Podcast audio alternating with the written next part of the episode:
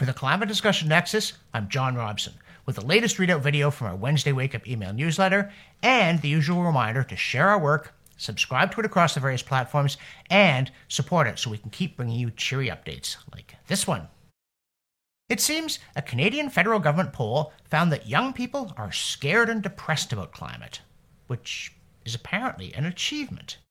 Because, you see, quote, more and more evidence is pointing to the urgency for climate action, underscoring the need for communities to adapt to the changing climate and to prepare for the most challenging impacts of climate change, end quote.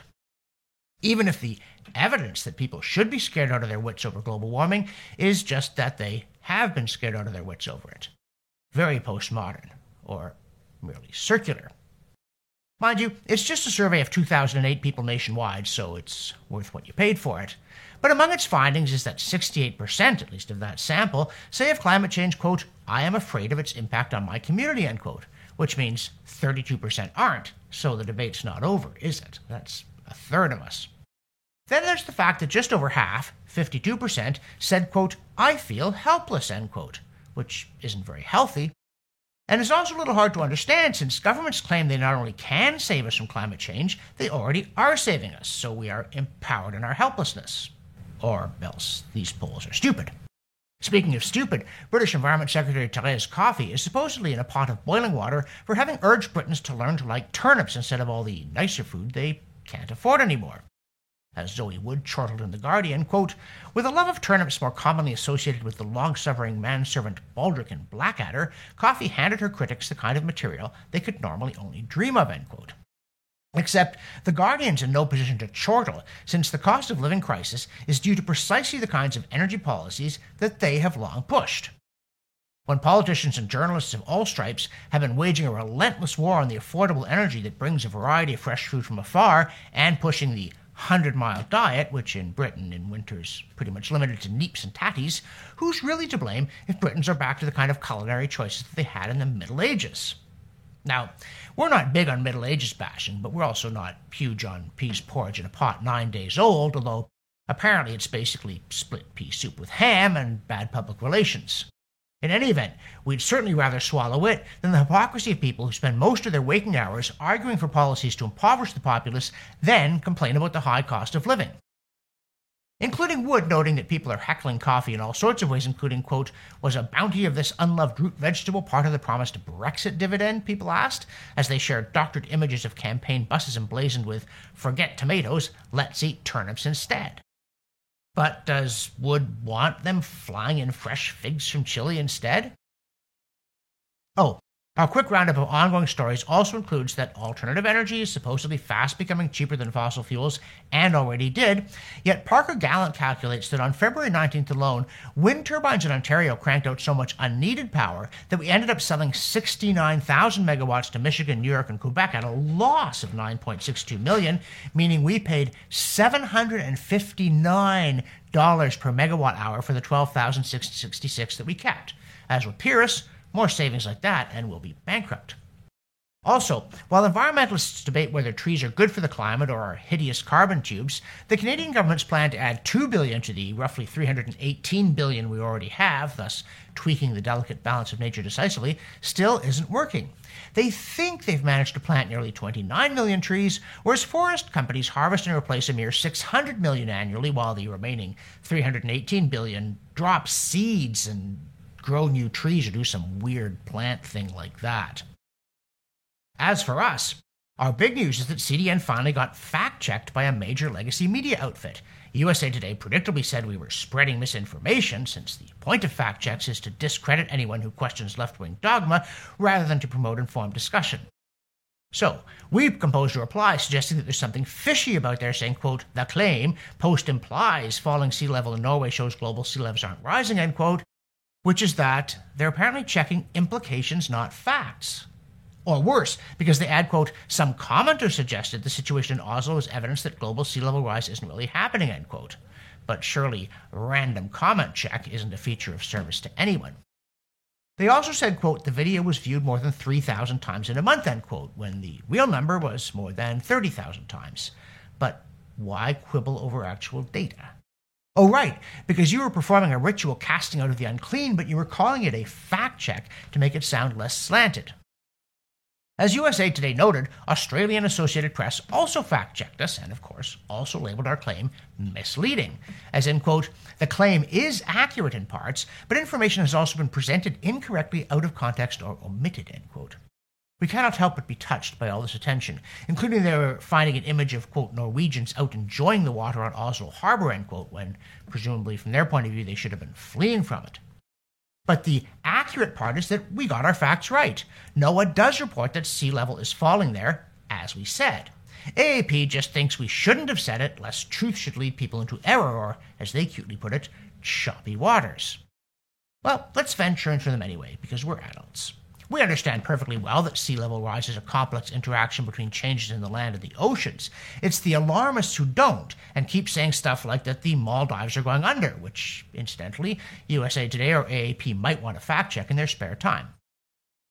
USA Today also quoted a scientist in Denmark who, after explaining glacial isostatic adjustment, which is clearly a factor at Oslo and we never said it wasn't, added, quote, if the glacial isostatic adjustment is taken into account, sea levels are rising everywhere in Norway, including Oslo. This is due to man-made climate change, end quote. Oh, really? Want to fact-check that one?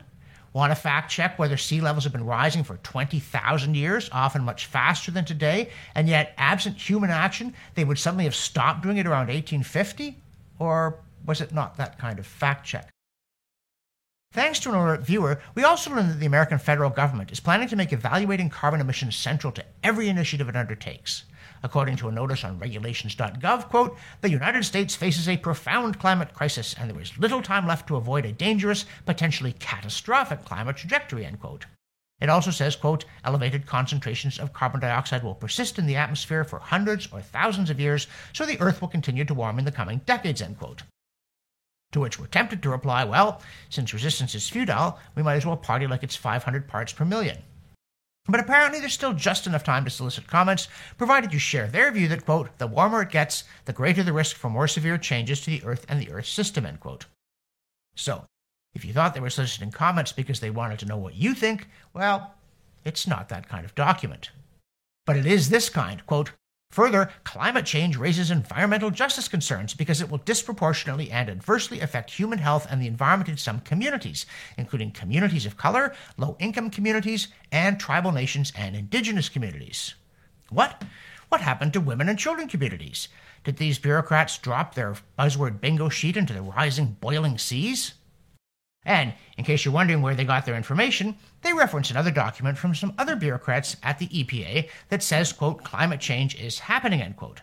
So that part is settled along with, quote, dangerous shifts in climate and weather, end quote.